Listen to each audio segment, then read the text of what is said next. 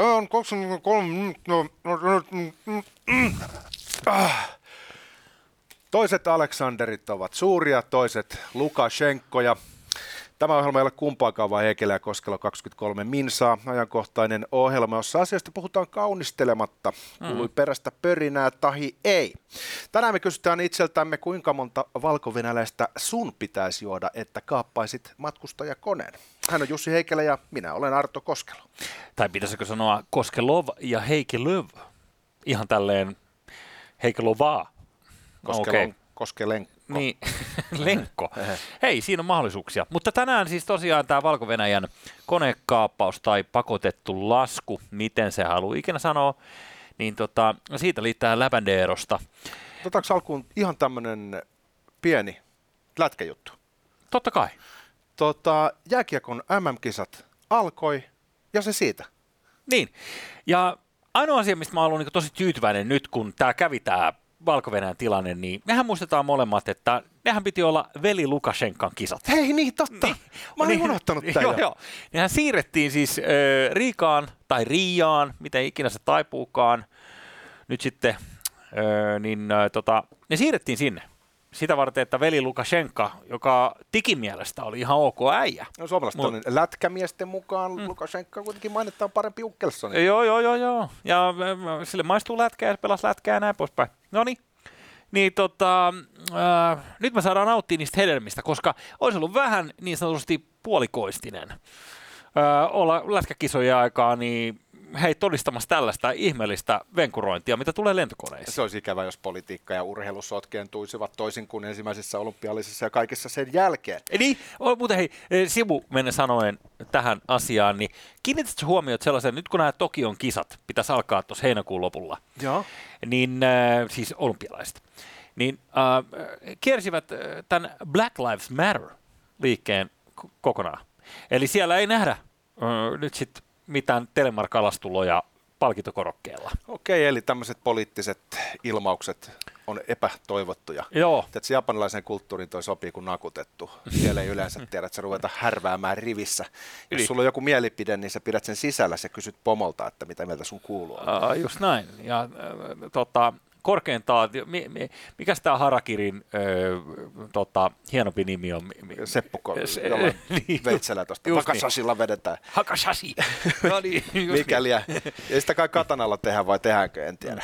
Niin, se voi olla, katana voi olla vähän, sanotaan, käyttökelvoton esine, ellei sinulla saatu ole niin sanotut horokädet, eli helvetin pitkät kädet. No ainakin voi niin silloin... miakkaan, se on ihan varmasti ihan hyvä ratkaisu, jos mm. haluaa hengestään päästä, ne on kuulemma tosi teräviä. No se on kyllä totta, että tarvii vain jonkun telineen, että ehkä Piltemasta sitten sopiva. No joo, me menee liian pitkälle. Mutta, mutta tosiaan minkäännäköistä Black Panther-juhlintaa ei, ei nähdä tota, olympialaisissa. E, mutta nyt Ellei sä halua jotenkin rentoutua sen sitä. No ei sitten ikinä tule yhtään mitään, sä tiedät minkälainen maa, mutta mm. tota... Sä oot vähän kireä. Mä oon puhuttu tuosta palkovedestä. Ei ole hetkeä puhuttu, mutta silloin kun toi starttaili silloin elokuussa, kun diktaattori Lukashenko varasti vaalit. Niin, niin. Silloin me puhuttiin siitä ja katsottiin, kun kansa lähti kaduille. Kyllä. Ja sitten tässä on kuitenkin ollut sellainen suvantovaihe, nimittäin Venäjän avulla diktaattori pääsi niskan päällä ja siellä on heitetty ihmisiä vankilaan ihan huolella kidutettu ja näin edelleen. Eli se kansannousu jäi vähän suutariksi. Mm. Ja sitten tota, Euroopan unioni on laittanut sanktioita ja kaikkea sellaista, mutta ei nekään oikein ole toiminut. Ei niin, ja niin sitten kuule... vieläpä, tämä, vieläpä tämä, että naiset laittoi kroppaa likoon niin, että olivat alttiita tälle väkivallalle, mutta siinäkin, vaikka kuinka on tämmöinen herrasmiesmäis tapa kohdella naista, niin kuin, niin kuin Venäjällä tai Valko-Venäjällä nyt on, tai Itäblogissa kukka kämmenellä, niin sekä ei tuntunut toimivan. Mutsit ja mammat otti dunkkuun ja isoäidit mukana, mm. mutta tota, ei, ei, ei, ei riittänyt. Mutta olisiko nyt mahdollista, että olisi sattunut semmoinen homma, joka keikauttaa jollain tavalla tätä vaakaa sillä tavalla, että Lukashenkon lähtölaskenta saattaa jopa alkaa. En osaa sanoa, se on spekulaatiota, mutta mennään päivän aiheeseen, joka on tietenkin tämä kaapattu lentokone. Joo, mutka, joka asetti kartalla, niin haluatko läväyttää tässä ihan kaikille katsojille, niin mä yritän tulkata tämän Spotify-kuulijoille sitten samalla. Katsotaan, jos tästä saa vähän isompaa. Siellä Ateenasta, kuulkaa, lähdetään lentämään kohti pohjoista. Joo, sitten mennään siitä kätevästi ensin Bulgariaan, Romanian ilmatila, Ukraina ilmatila ja ollaan matkalla Liettuaan aina Valko-Venäjälle, melkein Liettuan rajalle asti, kunnes tulee niin sanottu hairpin käännös ää, ja, ja palataankin takaisin ja lennetään Minskiin kai kylmä viileesti. Kyllä, kiitoksia. Tota, jonkin sortin pommiuhasta he puhuivat, mutta tota, se paljastui hyvin nopeasti tietenkin kusetukseksi. Oikeasti oli tarkoitus saada kiinni oppositiohahmo, nuori 26-vuotias kaveri, jonka nimi on siis Roman Pratasevich. Kyllä. En osaa lausua sitä, mutta hän, hän oli siis kyydissä. Joo. Pratasevich oli noussut kyytiin Ateenasta, joka on Schengen-maa, EU-maa ja NATO-maa. Ja hän niin. oli matkalla Liettuaan, joka on Schengen-maa ja NATO-maa. Mm-hmm. Ja Ryanairin kone on rekisteröity Puolaan, joka on myöskin Natossa mukana. Niin tota, tämähän on pikkasen niinku isompi juttu kuin miltä alkuun vaikuttaa, että kone ohjataan väkisin MiG-hävittäjän ja lennonjohdon ö, painostuksella laskeutumaan roistovaltion mm. kentälle. niin. ja nyt sitten tuota, vastapropaganda Venäjältä kertoo, että eihän tämä mitään, että kyllähän tässä Länsikin on tehnyt vastaavia keikauksia, milloin on kysymys jostain armenialaisesta aktivistista, joka on ollut lentokoneineen joka on pakotettu alas lännen toimesta. Ja sitten, Oliko se algerialainen? Ke, ei kun armenialais-venäläistaustainen kaveri. Okay, Mulla on okay. se nimikin tuo, mutta en jaksa kaivaa. Mutta, mutta sitten toinen oli tällainen, missä sanottiin, tämä epäiltiin, että koneessa on maailman suurin terroristi Edward Snowden – jonka, joka rikoslista on helvetin pitkä amerikkalaisten mielestä, niin äh, silloin länsi pakotti koneen alas keskellä Eurooppaa, ei löytynyt Snowdenia. Mutta tämä on tällaista vittumaista juttua, mitä tietysti äh, Venäjän taktiikkaan kuuluu, eli Eli e, kaikkihan on aina silleen, että ei, no joo, okei, kyllä mekin ollaan jotain tehty, mutta katsokaa, mitä noi tekee.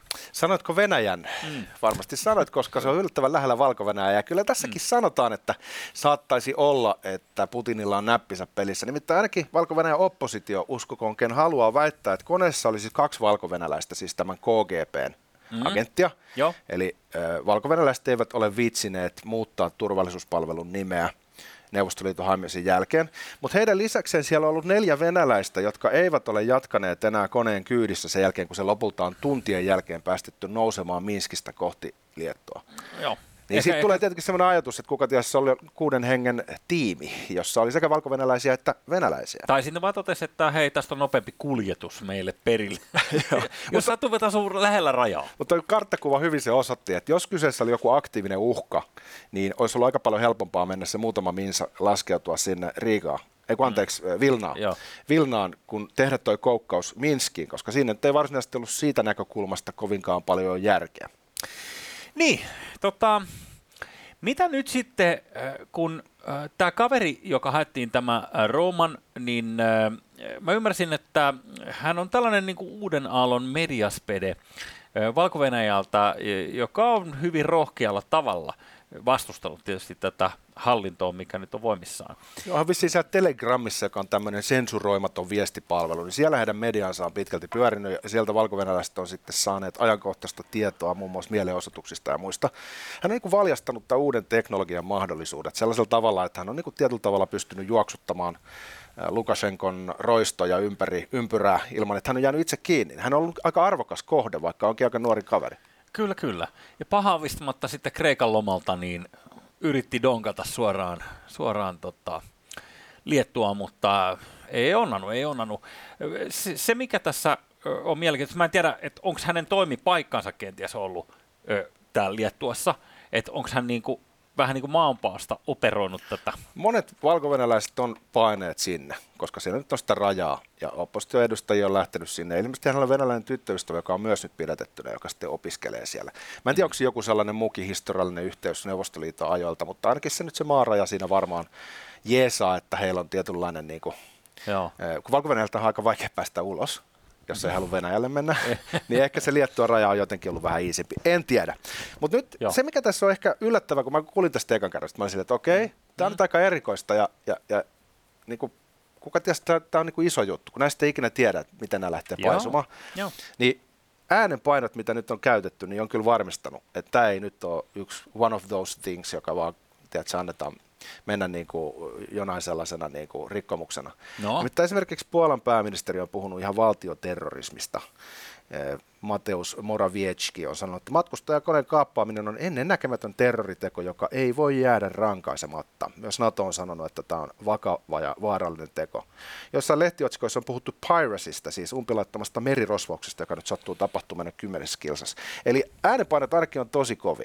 No joo, eikä vähiten Ryanairin toimitusjohtaja, joka ilmoitti, että no more valko eli, eli jatkossa Ryanair kiertää, ei optimoi polttoainekuluja. Nyt tämä saattaa itse asiassa Ryanair olla tässä niin askeleen edellä kaikkia meitä muita, nimittäin. Siis Euroopan äh, johtajathan on kokoontunut just tänään, siis eilen ja tänään heillä on tällainen kokous, jonka aiheena on muun muassa ilmastonmuutoksen torjunta, COVID-19 mm-hmm. ja ulkopolitiikka.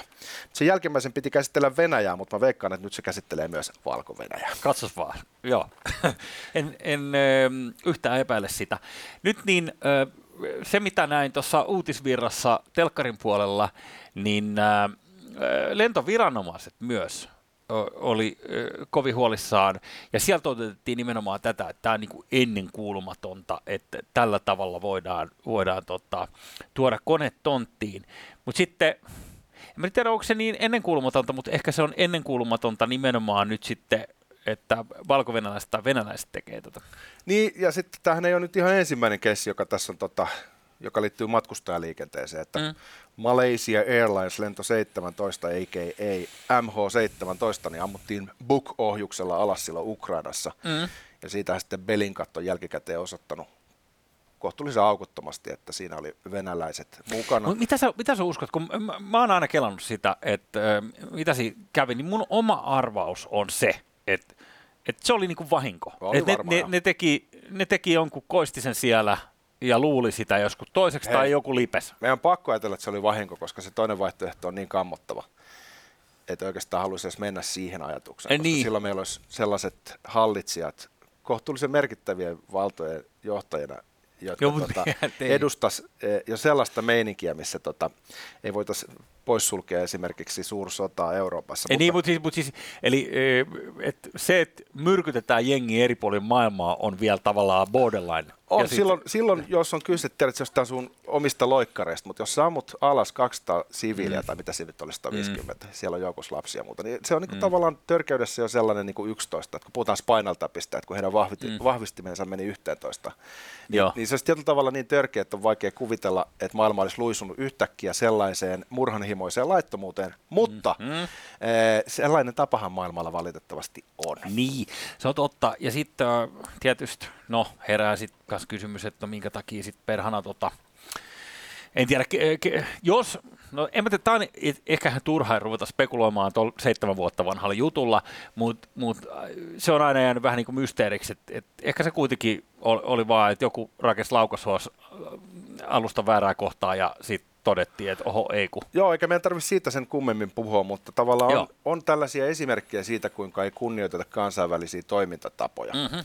vaan itse asiassa jollain tavalla tehdään pointti siitä, että niiden päälle tallotaan. Mm-hmm. Ne on yksi tapa katsoa, että miten vastapuoli reagoi. Tässä tapauksessa se on Euroopan unioni. Ja nyt minua fiksummat punditit tästä kirjoitteleekin, että tämä on nyt EU, koko EU-tason ulkopolitiikan testaus. Eli jos tässä nyt feilataan, niin menee uskottavuus. Okay. Eli tähän pitäisi nyt pystyä vastaamaan sellaisella tavalla, että lähtee luulot. Ja ongelma on nyt se, että EU on jo laittanut Lukashenkolle ja hänen 12 lähimmälle roistollensa matkustuskielot ja heidän varallisuuttaan on jäädytetty. Ja me tiedetään, että nämä sanktiot ei ole kovin hyvin toiminut esimerkiksi venäläisten kohdalla. Eikä ne toivi valko-venäläistenkään kohdalla. Eli pitäisi keksiä jotain järeempää. Ja nyt me päästään siihen, mitä sanoit Ryanairista nimittäin. Yksi mm. vaihtoehto on poistaa Valko-Venäjä kansainvälisen lentoliikenteen piiristä. Ja tämä on tietenkin sellainen keino, mitä ei ole juurikaan aikaisemmin käytetty, mutta mm-hmm. silloin kaikki lennot kiertäisi valko mistä tulee vähän hitto, pikkasen hitto, mutta paljon suurempi hitto se on valko-venäläisille, jotka ei pääse enää oikeasti veke sieltä maasta. Et se, se on niinku juttu, joka on pöydällä, ja, ja tota, se olisi sellainen mahdin osoitus, mitä tavallaan niinku ehkä tässä kohtaa tarvitaan. Hmm. Että jos, mä veikkaan, että jos tähän nyt suhtaudutaan niin kuin kaikkiin aikaisempiin juttuihin, ollaan Joo. vähän päättämättömiä ja, ja, ja, ja että et ollaan niin kuin heikkoja Mm. Euroopan unionina, niin se ei kyllä sitten anna niin kuin sellaista fiilistä, etteikö jatkossakin saisi tehdä vähän mitä lystää kansainvälisen lailla ja Euroopan unionin omalla alueella. Kun mä en tiedä, paljon näistä on ollut hyötyä näistä, näitä on ollut näitä talouspakotteet kohta kymmenen vuotta Venäjällä, ve, venäläisille, erilaisille liikemiehille, Putinin lähipiirille ja nyt sitten Valko-Venäjä, onko se sitten kuinka niinku eri asia tai sama asia, mutta niinku anywho. Niin, et mi- mitkä noin niinku on noin, että okei, että jos lentoliikenne eh, kiertää jatkossa valko niin ne voisi ajatella, että no okei, me ollaan tosi häpiä, että ei ole chemtraileja taivaalla, että et, et kaikki on niinku hyvin. Mutta sitten, että mä ymmärrän, että välilasku, mä en osaa sanoa, minkälainen, niinku, onko Minsk ollut ylipäänsä joku liikenteen solmukohta joskus, on, on, onko No- siellä niinku, No niin kuin tuossa aikaisemmin sanoin, niin nuo pakotteethan ei tosiaan toimi. Mm. Et Valko-Venäjän no, talous siis on myöskään toi, siis mitä sä sanoit, niinku, valko talous on ollut saarttuna niin kauan, että sitten mm. vähäinen ulkomaankauppa, mitä he harjoittavat, niin sit se kai menee aika pitkälle sinne Venäjän suuntaan. Ja Venäjähän nyt sitten mahdollistaa sen, että Lukashenko hallinto pysyy pystyssä. Mm. Sen takia tässä onkin jonkin sortin niin kuin pakkotilanne nyt jollain tavalla niin kuin tehdä joku aika jämpti reaktio. Joo, Ja nyt kun me tätä nauhoitetaan, me ei vielä tiedetä, mikä se on, mutta on joku sellainen vedenjakajatilanne koko Euroopan unionin kannalta, että nyt jos tämä sössitään, niin kaikki, jotka sanoo, että Euroopan unioni on heikko vanha mies, niin kuin Ottomanin imperiumi aikoinaan, Euroopan vanha sairas, Aha. niin ovat oikeassa. Tässä on tietyllä tavalla niin kuin siirretty nyt maaliviivaa niin pitkälle. Se on niin loukkaavaa ja häpäisevää Euroopan unionin kohtaan, että lento, joka lähtee Ateenasta ja pyrkii mm. Vilnaan, niin napataan tuolla tavalla. Kidnapataan EU-kansalaisia, pidetään heitä tuntikaupalla panttivankeina Mm, joo, joo, joo. Minskin kentällä. joo, joo. Niin senpä takia mä sanon, että tästä tulee nyt jotain muuta kuin pelkkiä sanktioita. Okei, mutta mikä on sitten tavallaan liikaa? Et mikä olisi, mikä olisi niinku liikaa? Kaikki on varmaan sitä mieltä, että okei, et niinku mikä tahansa aseellinen konflikti olisi liikaa reaktiona tuohon. Sitten mulla tulee toinen mieleen, että mä en tiedä valko mutta Venäjällä tämä venäläinen pankkijärjestelmä, joka kyhättiin silloin kommunismin kaatumisen jälkeen vähän niin kuin purkkavirityksellä kasaan. Että piti saada niin kuin helvetin nopeasti jonkunnäköinen niin kuin pankki-infra, että kaikki toimii.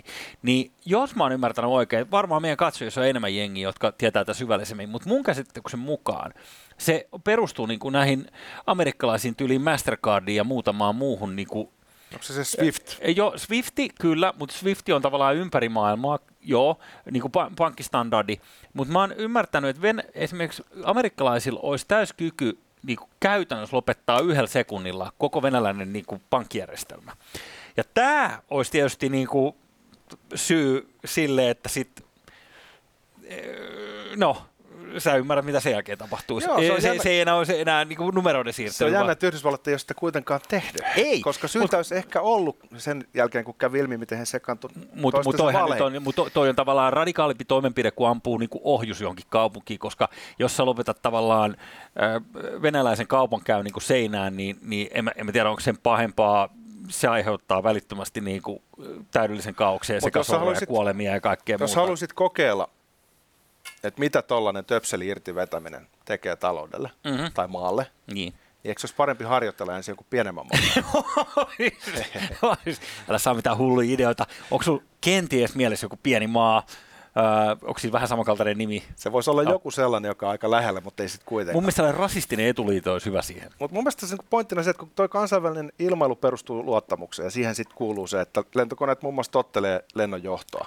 Jos lennonjohto sanoo, että laskeutukaa, olkaa hyvä, niin, niin yleisesti ottaen siihen, siihen niin sit vastataan niin. Ja nyt tota me- mekanismia sitten on käytetty hyväksi ja on kaapattu siviilikone ja otettu EU-kansalaisia sinne tunniksi seisomaan kentälle. Mhm. Ei ole pikkujuttu. Mm-hmm.